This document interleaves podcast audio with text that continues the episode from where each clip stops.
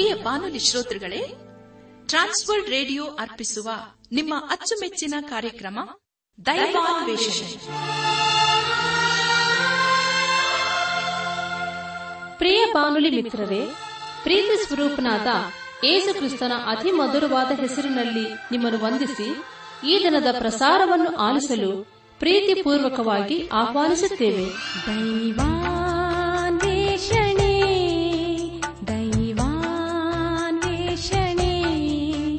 ದೈವಾನ್ವೇಷಣೆ ದೈವಾನ್ವೇಷಣೆ ದೈವಾನ್ವೇಷಣೆ ಪ್ರತಿ ಮಾನವನಿಗೆ ದೇವರೇ ಅವಶ್ಯ ದೈವಾನ್ವೇಷಣೆ.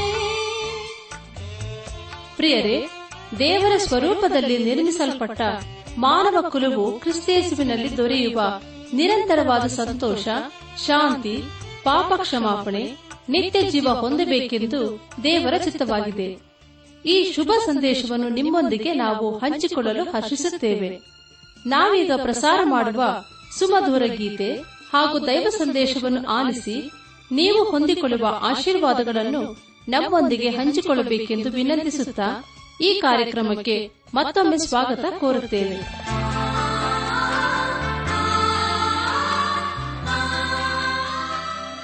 ಬರಿ ಪ್ರಿಯರೇ, ದೇವರ ವಾಕ್ಯವನ್ನು ಧ್ಯಾನ ಮಾಡುವ ಮುನ್ನ ಸರ್ವಶಕ್ತನಾದ ದೇವರ ಮುಂದೆ ನಮ್ಮನ್ನು ತಗ್ಗಿಸಿಕೊಂಡು, ನಮ್ಮ ಶಿರವನ್ನು ಭಾಗಿಸಿ, ನಮ್ಮ ಕಣ್ಣುಗಳನ್ನು ಮುಚ್ಚಿಕೊಂಡು ದೀನತೆಯಿಂದ ಪ್ರಾರ್ಥನೆ ಮಾಡೋಣ.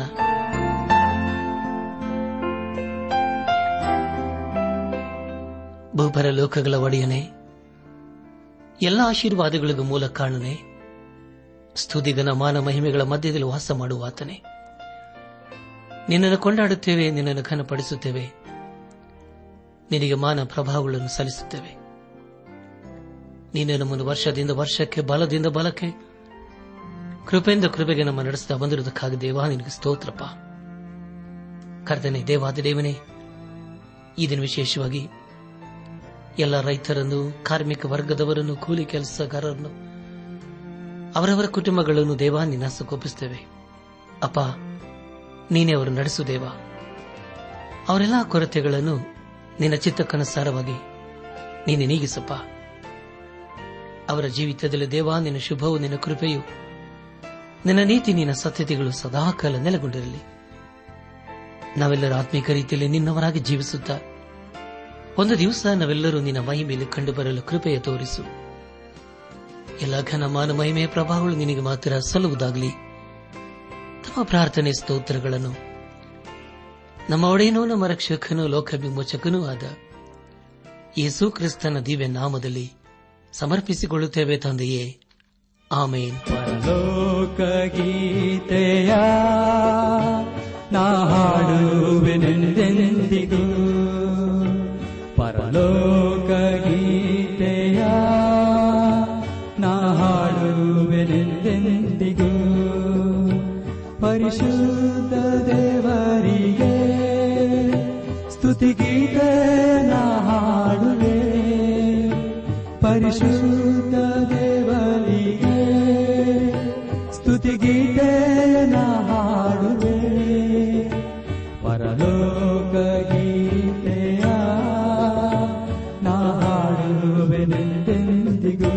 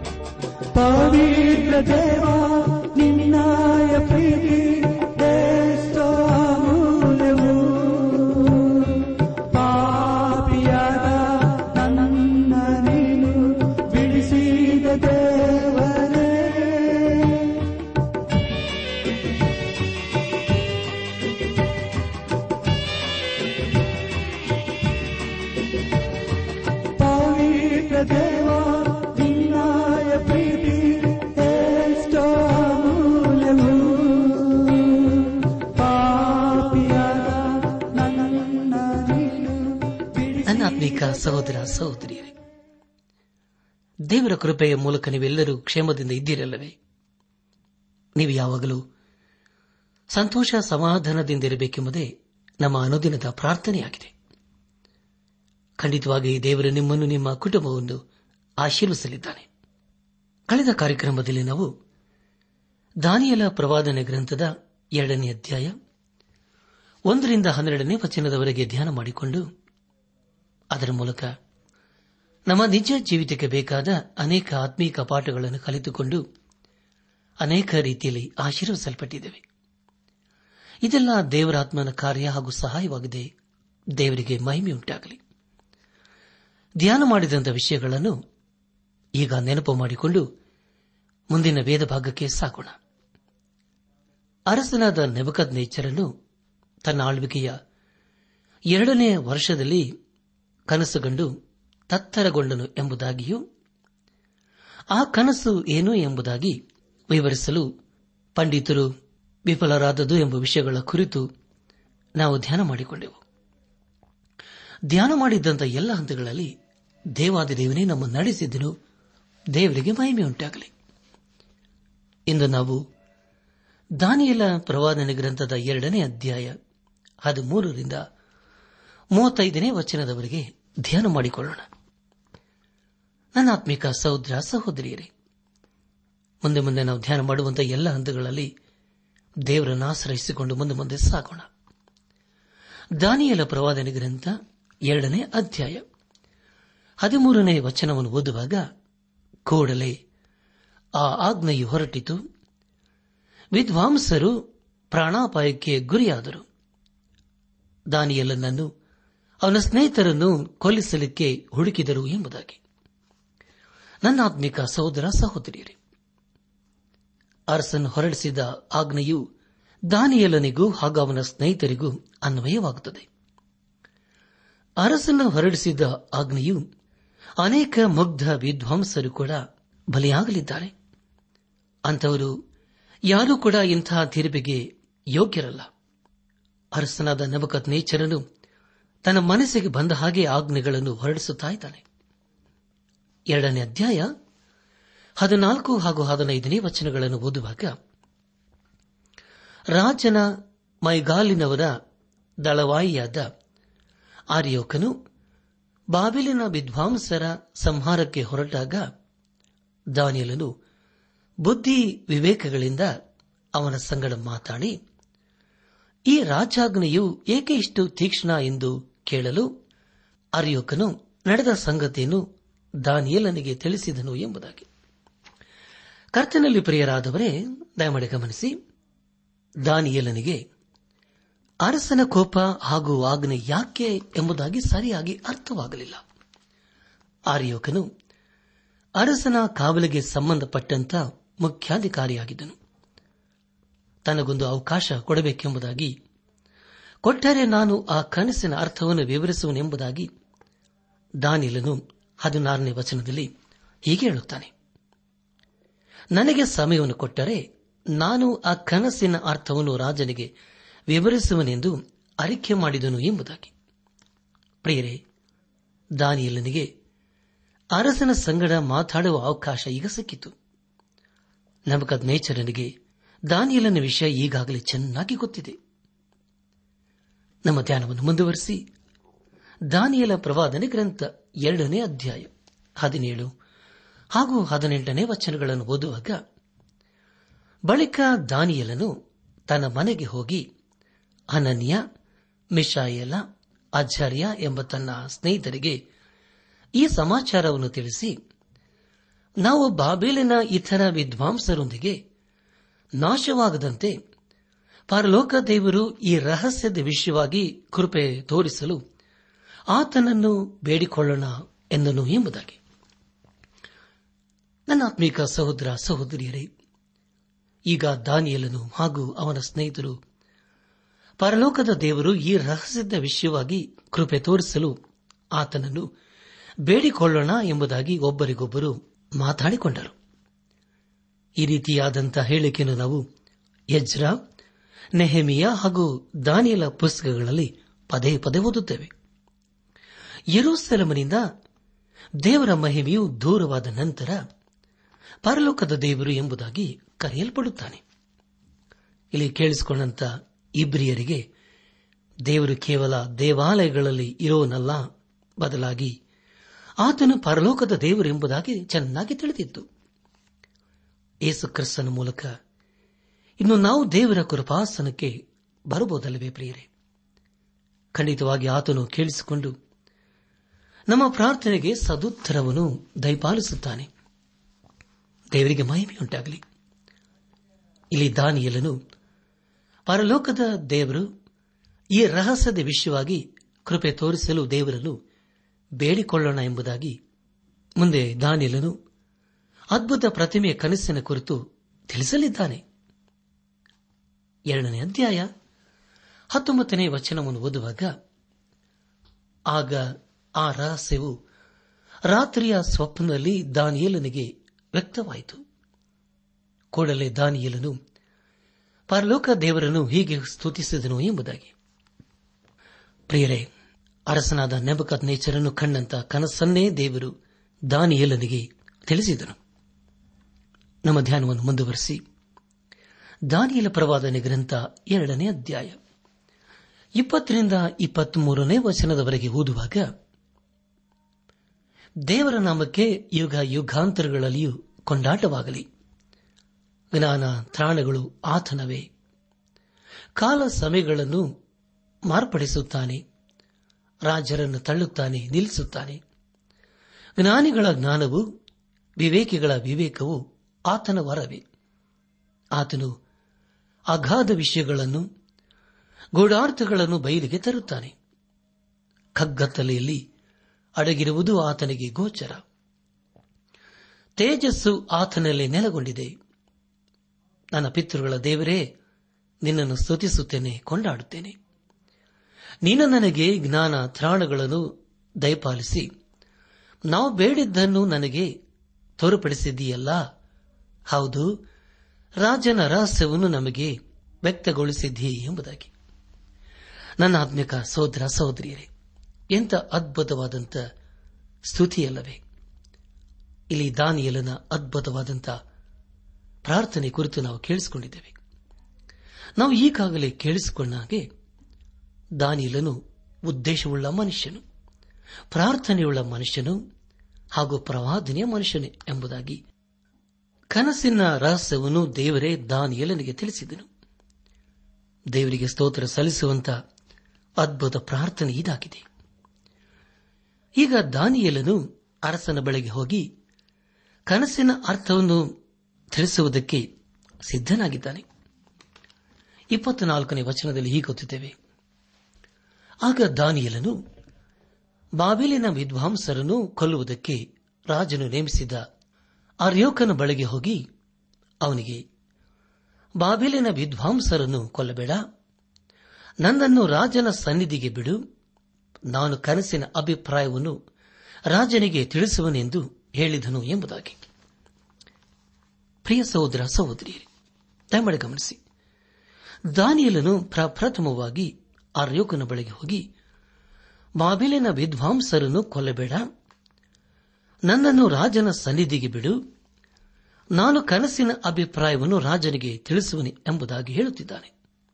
ಪ್ರಿಯರೇ, ವಿದ್ವಾಂಸರು ನಾಶವಾಗುವುದರಲ್ಲಿ ದಾನಿಯೇಲನಿಗೆ ಇಷ್ಟವಿಲ್ಲ, ಮನಸ್ಸು ಕೂಡ ಇರಲಿಲ್ಲ.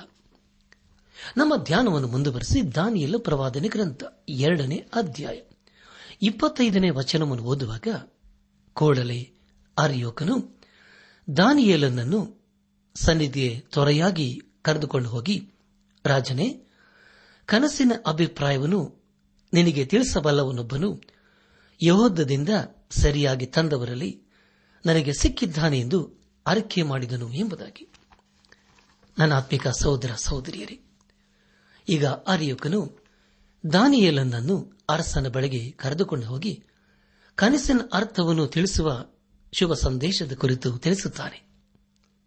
ಎರಡನೇ ಅಧ್ಯಾಯ ಇಪ್ಪತ್ತಾರನೇ ವಚನದಲ್ಲಿ ಹೀಗೆ ಓದುತ್ತೇವೆ, ರಾಜನು ಬೆಲ್ಸಚ್ಚರನೆಂಬ ಅಡ್ಡ ಹೆಸರಿನ ದಾನಿಯೇಲನನ್ನು ನಾನು ಕಂಡ ಕನಸನ್ನು ಅದರ ಅರ್ಥವನ್ನು ನನಗೆ ತಿಳಿಸಬಲ್ಲೆಯ ಎಂದು ಕೇಳಿದನು ಎಂಬುದಾಗಿ. ಕರ್ತನಲ್ಲಿ ಪ್ರಿಯರಾದವರೇ, ಕನಸಿನ ಅರ್ಥವನ್ನು ವಿದ್ವಾಂಸರು ತಿಳಿಸದೆ ಹೋದಾಗಿಯೂ ದಾನಿಯೇಲನು ತಿಳಿಸಲು ಮುಂದಾದನು. ನೆಬೂಕದ್ನೆಚ್ಚರನು ಕೇಳಿದ ಪ್ರಶ್ನೆಗೆ ದಾನಿಯೇಲನು ಉತ್ತರ ಕೊಡಲು ಸಿದ್ಧನಾದನು. ಎರಡನೇ ಅಧ್ಯಾಯ ಇಪ್ಪತ್ತೇಳು ಹಾಗೂ ಇಪ್ಪತ್ತೆರಡನೇ ವಚನಗಳಲ್ಲಿ ಹೀಗೆ ಓದುತ್ತೇವೆ.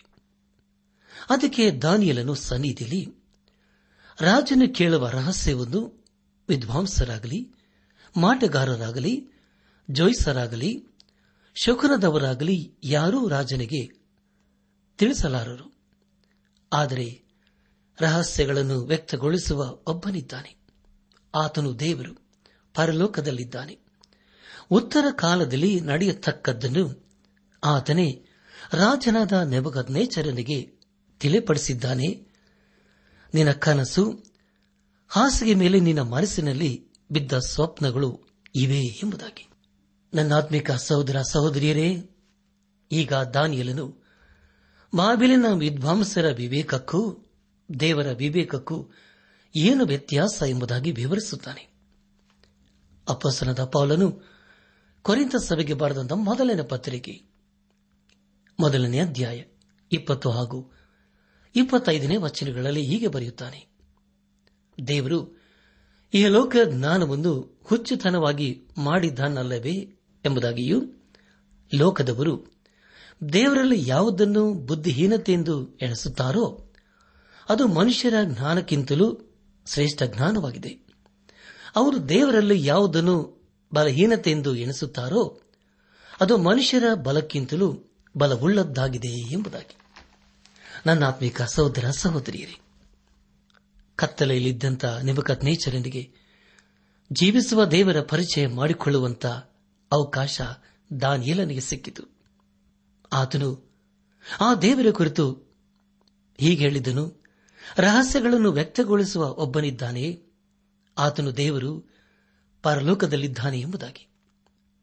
ಈ ರಹಸ್ಯವನ್ನು ದೇವರು ಕೊನೆಯ ದಿವಸಗಳಲ್ಲಿ ಎಲ್ಲ ಜನರಿಗೂ ತಿಳಿಸಲಿದ್ದಾನೆ. ಕೊನೆಯ ದಿವಸಗಳಲ್ಲಿ ಎಲ್ಲರೂ ದೇವರ ಕಡೆಗೆ ಓಡಿ ಬರಲಿದ್ದಾರೆ. ದೇವರಿಗೆ ಸ್ತೋತ್ರವಾಗಲಿ. ಅನೇಕ ಅನೇಕ ಸಂಗತಿಗಳು ಮಹಾಸಂಕಟ ಕಾಲದಲ್ಲಿ ನೆರವೇರಲಿದೆ. ಅಪೊಸ್ತಲನಾದ ಪೌಲನು ಕೊರಿಂಥ ಸಭೆಗೆ ಬರೆದಂತಹ ಮೊದಲನೇ ಪತ್ರಿಕೆ ನಾಲ್ಕನೇ ಅಧ್ಯಾಯ ಮೂರನೇ ವಚನದಲ್ಲಿ ಹೀಗೆ ಬರೆಯುತ್ತಾನೆ. ನಾನಾದರೂ ನಿಮ್ಮಿಂದಾಗಲಿ, ಮನುಷ್ಯರು ನೇಮಿಸುವ ದಿನದಲ್ಲಾಗುವ ನ್ಯಾಯ ಸಭೆಯಿಂದಾಗಲಿ ವಿಚಾರಣೆಯಾಗುವುದು ಅಲ್ಪ ಕಾರ್ಯವಾಗಿದೆ. ನಾನು ನನ್ನನ್ನು ವಿಚಾರಿಸಿಕೊಳ್ಳುವುದಿಲ್ಲ ಎಂಬುದಾಗಿ. ಪ್ರಿಯ ದೇವ ಜನರೇ, ಈಗ ನಾವು ಕೊನೆಯ ದಿವಸಗಳಲ್ಲಿ ಜೀವಿಸುತ್ತಿದ್ದೇವೆ. ಅಪೊಸ್ತಲನಾದ ಪೌಲನು ರೋಮಾಪುರ ಸಭೆಗೆ ಬರೆದಂತ ಪತ್ರಿಕೆ ಹನ್ನೊಂದನೇ ಅಧ್ಯಾಯ ಇಪ್ಪತ್ತೈದನೇ ವಚನದಲ್ಲಿ ಹೀಗೆ ಬರೆಯುತ್ತಾನೆ. ಸಹೋದರರೇ, ನಿಮ್ಮನ್ನು ನೀವೇ ಬುದ್ಧಿವಂತರೆಂಬುದಾಗಿ ಎಣಿಸಿಕೊಳ್ಳದಂತೆ ಇದುವರೆಗೆ ಗುಪ್ತವಾಗಿದ್ದ ಒಂದು ಸಂಗತಿ ನಿಮಗೆ ತಿಳಿದಿರಬೇಕೆಂದು ಅಪೇಕ್ಷಿಸುತ್ತೇನೆ. ಅದೇನೆಂದರೆ, ಇಸ್ರಾಯೇಲರಲ್ಲಿ ಒಂದು ಪಾಲು ಜನರಿಗೆ ಉಂಟಾದ ಮೊಂಡುತನವು ಯಾವಾಗಲೂ ಇರದೆ ಬೇರೆ ಜನಗಳ ಸಮುದಾಯವು ದೇವರ ರಾಜ್ಯದಲ್ಲಿ ಸೇರುವ ತನಕ ಮಾತ್ರ ಇರುವುದು ಎಂಬುದಾಗಿ. ನನ್ನ ಆತ್ಮಿಕ ಸಹೋದರ ಸಹೋದರಿಯರೇ, ಮಹಾಸಂಗಡ ಕಾಲಕ್ಕೆ ಮುಂಚೆ ವಿಶ್ವಾಸಿಗಳ ಸಭೆಯು ಎತ್ತಲ್ಪಡಲಿದೆ. ನಮ್ಮ ಧ್ಯಾನವನ್ನು ಮುಂದುವರೆಸಿ ದಾನಿಯೇಲ ಪ್ರವಾದನೆ ಗ್ರಂಥ ಎರಡನೇ ಅಧ್ಯಾಯ ಇಪ್ಪತ್ತೊಂಬತ್ತನೇ ವಚನವನ್ನು ಓದುವಾಗ, ರಾಜನೇ, ನೀನು ಹಾಸಿಗೆಯ ಮೇಲೆ ಮಲಗಿರುವಾಗ ಮುಂದೆ ಏನಾಗುವುದು ಎಂಬ ಯೋಚನೆಯು ನಿನ್ನಲ್ಲಿ ಹುಟ್ಟಿತಲ್ಲ. ರಹಸ್ಯಗಳನ್ನು ವ್ಯಕ್ತಗೊಳಿಸುವ ಆತನು ಮುಂದಾಗುವುದನ್ನು ನಿನಗೆ ಗೋಚರ ಮಾಡಿದ್ದಾನೆ ಎಂಬುದಾಗಿ. ನನ್ನ ಆತ್ಮಿಕ ಸಹೋದರ ಸಹೋದರಿಯರೇ, ಈಗ ಅರಸನಾದ ನೆಬೂಕದ್ನೆಚ್ಚರನು ಬಾಧೆಗೆ ಒಳಗಾಗಿದ್ದಾನೆ. ಯಾಕೆಂದರೆ ಈಗ ಅವನು ಇಡೀ ಲೋಕಕ್ಕೆ ಅರಸನಾಗಲು ಇಷ್ಟಪಟ್ಟಿದ್ದನು. ಮೂವತ್ತನೇ ವಚನದಲ್ಲಿ ಹೀಗೆ ಓದುತ್ತೇವೆ. ನಾನೇ ಎಲ್ಲ ಜೀವಂತರಿಗಿಂತ ಹೆಚ್ಚು ಬುದ್ಧಿ ಉಳ್ಳವನಿಂದಲ್ಲ, ಕನಸಿನ ಅಭಿಪ್ರಾಯವು ರಾಜನಿಗೆ ಗೋಚರವಾಗಿ ನಿನ್ನ ಮನಸ್ಸಿನ ಯೋಚನೆಯ ವಿಷಯವು ನಿನಗೆ ತಿಳಿದು ಬರಲಿ ಎಂದು ಈ ರಹಸ್ಯವು ನನಗೆ ವ್ಯಕ್ತವಾಗಿದೆ ಎಂಬುದಾಗಿ. ಕರ್ತನಲ್ಲಿ ಪ್ರಿಯರಾದವರೇ, ನೆಬೂಕದ್ನೆಚ್ಚರನ ರಾಜ್ಯಕ್ಕೆ ಯಾವ ಸಂಗತಿಯು ಸಂಭವಿಸುತ್ತದೆ ಎಂಬುದಾಗಿ ಅವನ ಕಂಡ ಕನಸಿನ ಅರ್ಥವಾಗಿದೆ. ಈಗ ಅವನು ದೊಡ್ಡ ಚಿಂತೆಗೆ ಒಳಗಾಗಿದ್ದಾನೆ. ಆದರೆ ಸರ್ವಶಕ್ತನಾದ ದೇವರ ಮನೆಗೆ ಕನಸಿನ ಮೂಲಕ ಉತ್ತರ ಕೊಡಲಿದ್ದಾನೆ. ಇಲ್ಲಿ ದಾನಿಯೇಲನು ಹೇಳುವುದೇನೆಂದರೆ, ಎಲ್ಲ ಘನತೆ ಗೌರವಕ್ಕೆ ದೇವರೇ ಕಾರಣ ಎಂಬುದಾಗಿ. ಈಗ ದೇವರು ವಿದ್ವಾಂಸರನ್ನು ಉಳಿಸಬೇಕು ಎಂಬುದಾಗಿ ಕನಸ ಅರ್ಥವನ್ನು ತಿಳಿಸುತ್ತಾನೆ. ಹಾಗೂ ನೆಬೂಕದ್ನೆಚ್ಚರನು ಅವನ ಕುತೂಹಲ ಏನು ಎಂಬುದಾಗಿ ಮುಂದೆ ತಿಳಿದು ಬರುತ್ತದೆ. ಸರ್ವಶಕ್ತನಾದ ದೇವರು ನೆಬೂಕದ್ನೆಚ್ಚರನ ಸಂಗಡ ಮಾತಾಡಬೇಕಾದ ಭಾಷೆ ಏನು ಎಂಬುದಾಗಿ ಹಾಗೂ ಅದರ ಮೂಲಕ ಆತನ ಮಹಿಮೆಯು ವ್ಯಕ್ತವಾಗುತ್ತದೆ. ದೇವರು ಅವನಿಗೆ ಒಂದು ಪ್ರತಿಮೆಯ ಮೂಲಕ ಅವನ ರಾಜ್ಯದ ಕುರಿತು ವಿವರಿಸುತ್ತಾನೆ. ಆದರೆ ಆ ಪ್ರತಿಮೆಯನ್ನು ಆರಾಧನೆಗೆ ಅಲ್ಲ, ಆ ಪ್ರತಿಮೆಯು ಬೀಳುವ ಹಾಗೆ ಬಾಬೆಲಿನ ಅರಸನು ಬಿದ್ದು ಹೋಗುತ್ತಾನೆ. ಅದರ ಕುರಿತು ದೇವರು ಅವನಿಗೆ ಪ್ರತಿಮೆಯ ಮೂಲಕ ತಿಳಿಸಲಿದ್ದಾನೆ. ದೇವರು ಆಸೆ ಪಡುವ ದೇಶದಲ್ಲಿ ದೇವರು ನೆಬೂಕದ್ನೆಚ್ಚರನಿಗೆ ಅವನಿಗೆ ಅರ್ಥವಾಗುವಂತಹ ರೀತಿಯಲ್ಲಿ ಅವನ ಅಮಾನತಿಯ ಕುರಿತು ತಿಳಿಸುತ್ತಾನೆ. ಒಂದು ಕಾಲದಲ್ಲಿ ಬಾಬೆಲು ದೇವರ ಆಸೆ ಪಡುವ ಆರಾಧನೆಗೂ ಧಾರ್ಮಿಕತೆಗೂ ಹೆಸರುವಾಸಿಯಾಗಿತ್ತು. ಈ ವಚನಗಳ ಮೂಲಕ ನಾವು ಇಹಲೋಕವು ಬೇರೆಯವರಿಂದ ಆಳಲ್ಪಡುತ್ತದೆ ಎಂಬುದಾಗಿ ತಿಳಿದುಬರುತ್ತದೆ.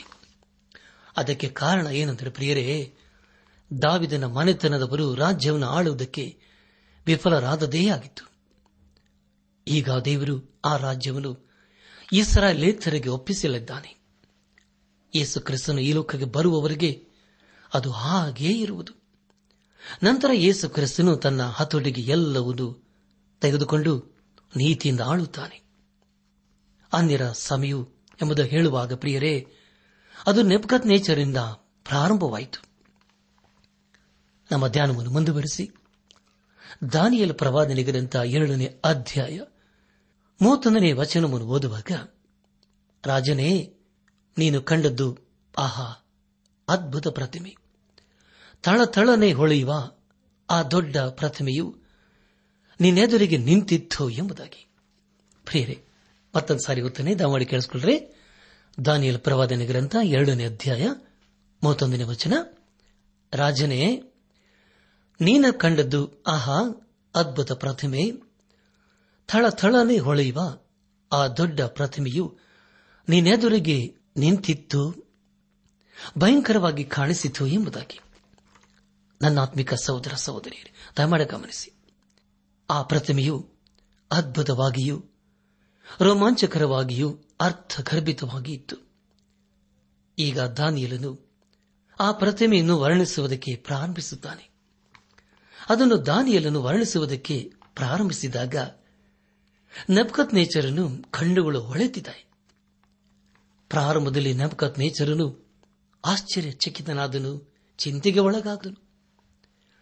ಎರಡನೇ ಅಧ್ಯಾಯ ಮೂವತ್ತೆರಡು ಹಾಗೂ ಮೂವತ್ತ್ ಮೂರನೇ ವಚನಗಳನ್ನು ಓದುವಾಗ, ಆ ಪ್ರತಿಮೆಯ ತಲೆಯು ಅಪರಂಜಿ, ಎದೆ ತೋಳು ಬೆಳ್ಳಿ, ಹೊಟ್ಟೆ ಸೊಂಟಗಳು ತಾಮ್ರ, ಕಾಲುಗಳು ಕಬ್ಬಿಣ, ಹೆಜ್ಜೆಗಳು ಕಬ್ಬಿಣ ಮತ್ತು ಮಣ್ಣು ಎಂಬುದಾಗಿ. ನನ್ನ ಆತ್ಮಿಕ ಸಹೋದರ ಸಹೋದರಿಯರೇ, ಈಗ ನೆಬೂಕದ್ನೆಚ್ಚರನು ದಾನಿಯೇಲನು ಹೇಳುವುದನ್ನು ಕೇಳಿಸಿಕೊಳ್ಳುವುದಕ್ಕೆ ಆಸಕ್ತನಾಗಿದ್ದಾನೆ, ಸಿದ್ಧನಾಗಿದ್ದಾನೆ. ಈಗ ಸರ್ವಶಕ್ತನಾದ ದೇವರು ದಾನಿಯೇಲನ ಮೂಲಕ ನೆಬೂಕದ್ನೆಚ್ಚರನಿಗೆ ಅರ್ಥವಾಗುವಂತ ಭಾಷೆಯಲ್ಲಿ ಹೇಳಿಸುತ್ತಿದ್ದಾನೆ. ಪ್ರಿಯರೇ, ದಾನಿಯೇಲನು ಅದ್ಭುತ ಪ್ರತಿಮೆಯ ಕುರಿತು ವರ್ಣಿಸುತ್ತಿದ್ದಾನೆ. ನೆಬೂಕದ್ನೆಚ್ಚರನು ಕಂಡಂತ ಆ ಪ್ರತಿಮೆ ಅದ್ಭುತ ಪ್ರತಿಮೆಯಾಗಿದೆ. ತಲೆ ಬಂಗಾರದು, ಅದರ ಎದೆ ತೋಳುಗಳು ಬೆಳ್ಳಿಯದು, ಅದರ ಹೊಟ್ಟೆ ಹಾಗೂ ತೊಳೆಯು ತಾಮ್ರದ್ದು, ಅದರ ಕಾಲುಗಳು ಕಬ್ಬಿಣ ಹಾಗೂ ಪಾದಗಳು ಕಬ್ಬಿಣ ಹಾಗೂ ಜೇಡಿ ಮಣ್ಣಿನಿಂದ ತುಂಬಿತ್ತು.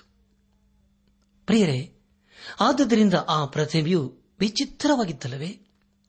ಅದು ವಿಚಿತ್ರವಾಗಿತ್ತು, ಅದ್ಭುತವಾಗಿತ್ತು. ದಾನಿಯೇಲ ಪ್ರವಾದನೆ ಗ್ರಂಥ ಎರಡನೇ ಅಧ್ಯಾಯ ಮೂವತ್ನಾಲ್ಕು ಹಾಗೂ ಮೂವತ್ತೈದನೇ ವಚನಗಳನ್ನು ಓದುವಾಗ, ನೀನು ನೋಡುತ್ತಿರಲಾಗಿ ಬೆಟ್ಟದೊಳಗಿಂದ ಒಂದು ಗುಂಡು ಬಂಡೆಯು ಕೈಯಿಲ್ಲದೆ ಒಡೆಯಲ್ಪಟ್ಟು ಸಿಡಿದು ಬಂದು ಆ ಪ್ರತಿಮೆಯ ಕಬ್ಬಿಣ ಮಣ್ಣಿನ ಹೆಜ್ಜೆಗಳಿಗೆ ಬಡಿದು ಚೂರು ಚೂರು ಮಾಡಿತು. ಆಗ ಕಬ್ಬಿಣ, ಮಣ್ಣು, ತಾಮ್ರ, ಬೆಳ್ಳಿ, ಬಂಗಾರಗಳೆಲ್ಲವೂ ಪುಡುಪುಡಿಯಾಗಿ ಸುಗ್ಗಿಯ ಕಣಗಳ ಹೊಟ್ಟಿನಂತಾದವು. ಗಾಳಿಯು ತೂರಿಕೊಂಡು ಹೋಗಲು ಅವುಗಳಿಗೆ ನೆಲೆಯೇ ಇಲ್ಲವಾಯಿತು. ಪ್ರತಿಮೆಗೆ ಬಡಿದ ಆ ಬಂಡೆಯು ಮಹಾಪರ್ವತವಾಗಿ ಲೋಕದಲ್ಲೆಲ್ಲ ತುಂಬಿಕೊಂಡಿತ್ತು ಎಂಬುದಾಗಿ. ನನ್ನಾತ್ಮಿಕ ಸಹೋದರ ಸಹೋದರಿಯರೇ, ಅದರ ಅರ್ಥವನ್ನು ದಾನಿಯೇಲನು ಮುಂದೆ ಏನು ಹೇಳುತ್ತಾನೆ ಎಂಬುದಾಗಿ ಮುಂದಿನ ಕಾರ್ಯಕ್ರಮದಲ್ಲಿ ಕೇಳಿಸಿಕೊಳ್ಳೋಣ. ನನ್ನಾತ್ಮಿಕ ಸಹೋದರ ಸಹೋದರಿಯರೇ, ನಮ್ಮ ಜೀವಿತದಲ್ಲಿ ನಾವು ದೇವರ ಉದ್ದೇಶಗಳನ್ನು ಅರ್ಥ ಮಾಡಿಕೊಂಡು ದೇವರ ಮಾತಿಗೆ ವಿಧೇಯರಾಗಿ ನಾವು ಜೀವಿಸುತ್ತಾ ಆತನ ಆಶೀರ್ವಾದಕ್ಕೆ ನಾವು ಪಾತ್ರರಾಗೋಣ. ಯಾರು ಆತನ ಮಾತಿಗೆ ವಿಧೇಯರಾಗಿ ಜೀವಿಸುತ್ತಾರೋ ಖಂಡಿತವಾಗಿ ಅವರ ಆಶೀರ್ವಾದ ನಿಧಿಯಾಗುತ್ತಾರೆ. ಆದುದರಿಂದ ಪ್ರಿಯ ದೇವಜನರೇ, ನಮ್ಮ ಜೀವಿತ ಕಾಲವಿಲ್ಲ ದೇವರ ಮಾತಿಗೆ ವಿಧೇಯರಾಗಿ ಜೀವಿಸುತ್ತಾ ದೇವರನ್ನು ಘನಪಡಿಸುತ್ತಾ ಆತನ ಆಶೀರ್ವಾದಕ್ಕೆ ಪಾತ್ರರಾಗೋಣ. ಹಾಗಾಗುವಂತೆ ತಂದೆಯಾದ ದೇವರು ಯೇಸು ಕ್ರಿಸ್ತನ ಮೂಲಕ ನಮ್ಮೆಲ್ಲರನ್ನು ಆಶೀರ್ವದಿಸಿ ನಡೆಸಲಿ.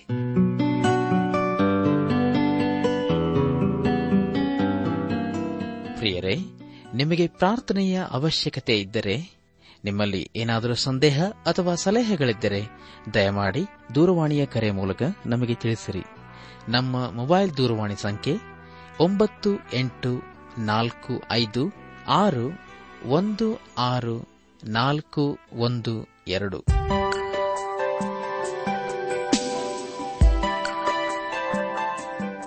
ನನ್ನ ಆತ್ಮೀಕ ಸಹೋದರ ಸಹೋದರಿಯರೇ, ಇಂದು ದೇವರು ನಮಗೆ ಕೊಡುವ ವಾಗ್ದಾನ, ಸಂತೋಷ ಪಡಿರಿ, ಕ್ರಮಪಡಿಸಿಕೊಳ್ಳಿರಿ, ಧೈರ್ಯವುಳ್ಳವರಾಗಿರ್ರಿ, ಒಂದೇ ಮನಸ್ಸುಳ್ಳವರಾಗಿರ್ರಿ, ಸಮಾಧಾನದಿಂದಿರ್ರಿ, ಆಗ ಪ್ರೀತಿಯನ್ನು ಶಾಂತಿಯನ್ನು ಕೊಡುವ ದೇವರು ನಿಮ್ಮ ಸಂಗಡ ಇರುವನು. ಕೊರಿಂಥ ಸಭೆಗೆ ಬರೆದ ಎರಡನೇ ಪತ್ರಿಕೆ ಹದಿಮೂರನೇ ಅಧ್ಯಾಯ ಹನ್ನೊಂದನೇ ವಚನ.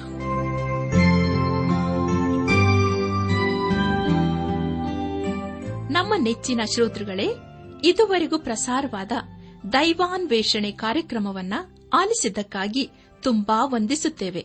ಸೋಮವಾರದಿಂದ ಶುಕ್ರವಾರದವರೆಗೂ ಪ್ರಸಾರವಾಗುವ ಈ ಕನ್ನಡ ಕಾರ್ಯಕ್ರಮದ ಗುಣಮಟ್ಟವು ಇನ್ನೂ ಉತ್ತಮವಾಗಿ ರೂಪುಗೊಳಿಸಲು ನಿಮ್ಮ ಅಮೂಲ್ಯವಾದ ಸಲಹೆಗಳಿಗಾಗಿ ನಾವು ಎದುರು ನೋಡುತ್ತೇವೆ.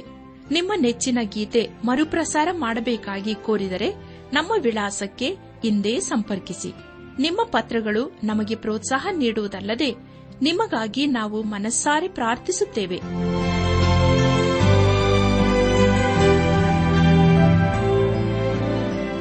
ನಮ್ಮ ವಿಳಾಸ ದೈವಾನ್ ವೇಷಣೆ, ಟ್ರಾನ್ಸ್ ವರ್ಲ್ಡ್ ರೇಡಿಯೋ ಇಂಡಿಯಾ, ಟಪಾಲು ಸಂಖ್ಯೆ ನಾಲ್ಕು ಮೂರು ಎರಡು ಸೊನ್ನೆ, ಬೆಂಗಳೂರು ಐದು ಆರು ಸೊನ್ನೆ ಸೊನ್ನೆ ನಾಲ್ಕು ಮೂರು. ನಮ್ಮ ಇಮೇಲ್ ವಿಳಾಸ KN TTB at radio eight eight two dot com. ನಮಸ್ಕಾರ ಪ್ರಿಯರೇ.